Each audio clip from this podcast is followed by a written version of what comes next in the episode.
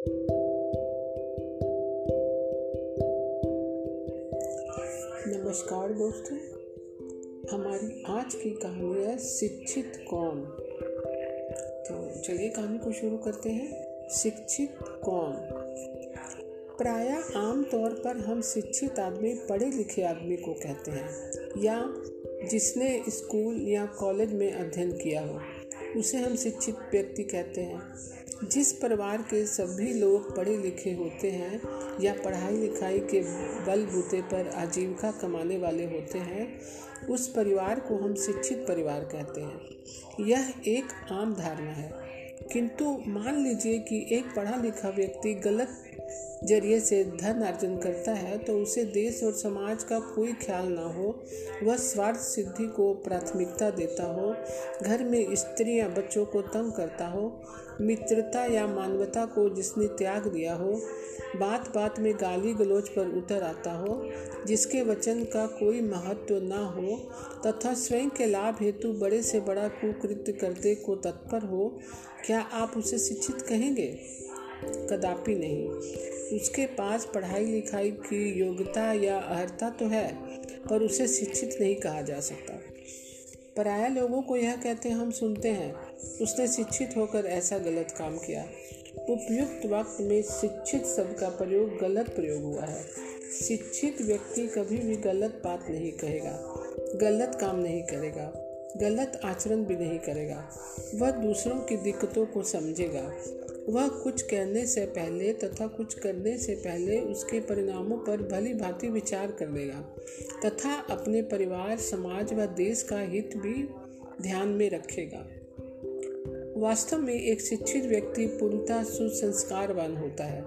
शिक्षा का सीधा अर्थ अच्छे संस्कारों से है, तथा पढ़ाई लिखाई शिक्षा का एक महत्वपूर्ण अंग है। वह भी ज़रूरी है। मेरा विचार है कि निम्नलिखित आठ गुणों को शिक्षित होने में सहयोग प्रदान करते हैं। अष्टो गुना पुरुष दीपयंती प्रज्ञा कोल्य च दमा, श्रुता च पराक्रम बहु भाषिता च, दान यथाशक्ति कृतज्ञा च।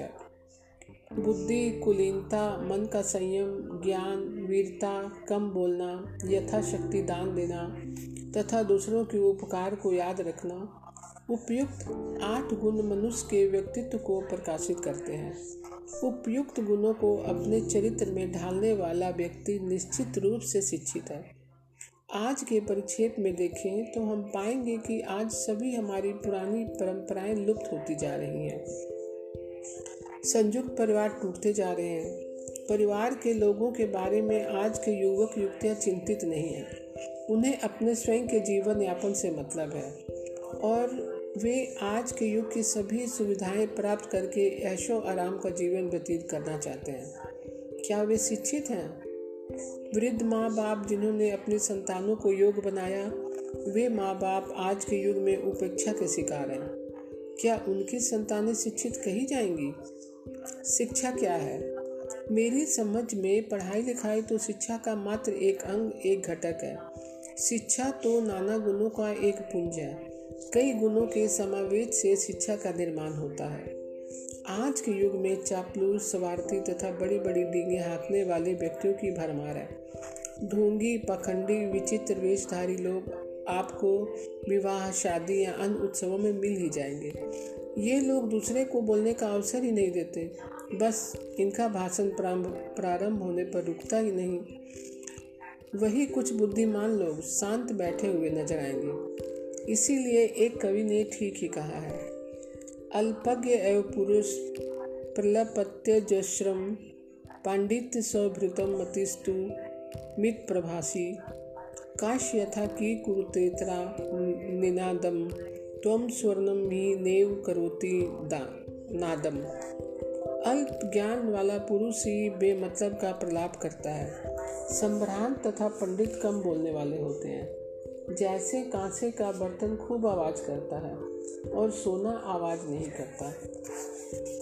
एक शिक्षित व्यक्ति कोई भी बात मुझसे निकालने से पहले यह अच्छी तरह सोच लेता है कि यह बात मैं किससे कह रहा हूँ और कौन सुन रहा है, सुनने वाले पर उसकी बात का क्या असर होगा, यह बात दूर तक भी जा सकती है तथा इसके क्या परिणाम हो सकते हैं। यदि उसकी बात से सुनने वाले के मन को ठेस पहुँचती है तो वह कभी भी नहीं कहेगा। प्राय शिक्षित व्यक्ति अपनी विपरीत बात या कठोर वाणी भी सुनते हैं तो वे तत्काल अपनी प्रतिक्रिया ज़ाहिर नहीं करते, शांत रहते हैं, तथा बाद में कठोर शब्द कहने वाले को ही पछताना पड़ता है।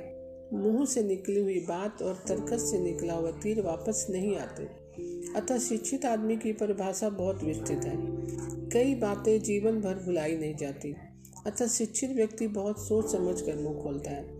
लोग गाँव के लोगों को गवार या अशिक्षित समझते हैं। पर ऐसी बात नहीं है। वे भोले, भाले या निरी अवश्य होते हैं, पर गवार नहीं होते।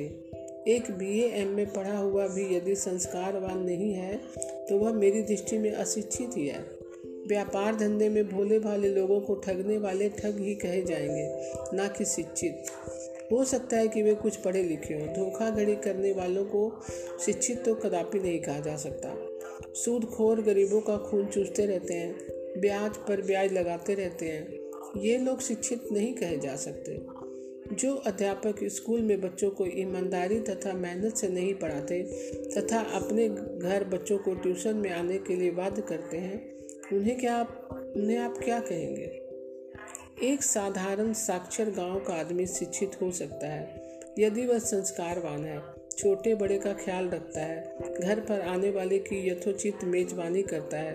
परिवार के सभी सदस्यों का ध्यान रखता है। बेईमानी से दूर रहते हुए मेहनत से अपना जीवन यापन करता है तथा वृद्ध जनों का सम्मान करता है।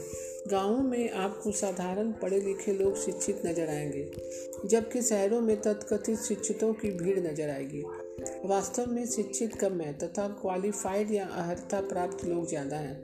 शिक्षित पूर्णतः सज्जन, नेक, ईमानदार तथा संस्कारवान होता है और वह विश्वसनीय भी होता है। शिक्षित व्यक्ति की कुछ शब्दों में परिभाषा देना कठिन है, क्योंकि शिक्षा जीवन उपयोगी नाना गुणों का एक समूह है, एक पुंज है। तो दोस्तों, आज की जानकारी आपको कैसी लगी? मैं कल फिर कल एक नई जानकारी के साथ उपस्थित होंगी। तब तक के लिए नमस्कार दोस्तों।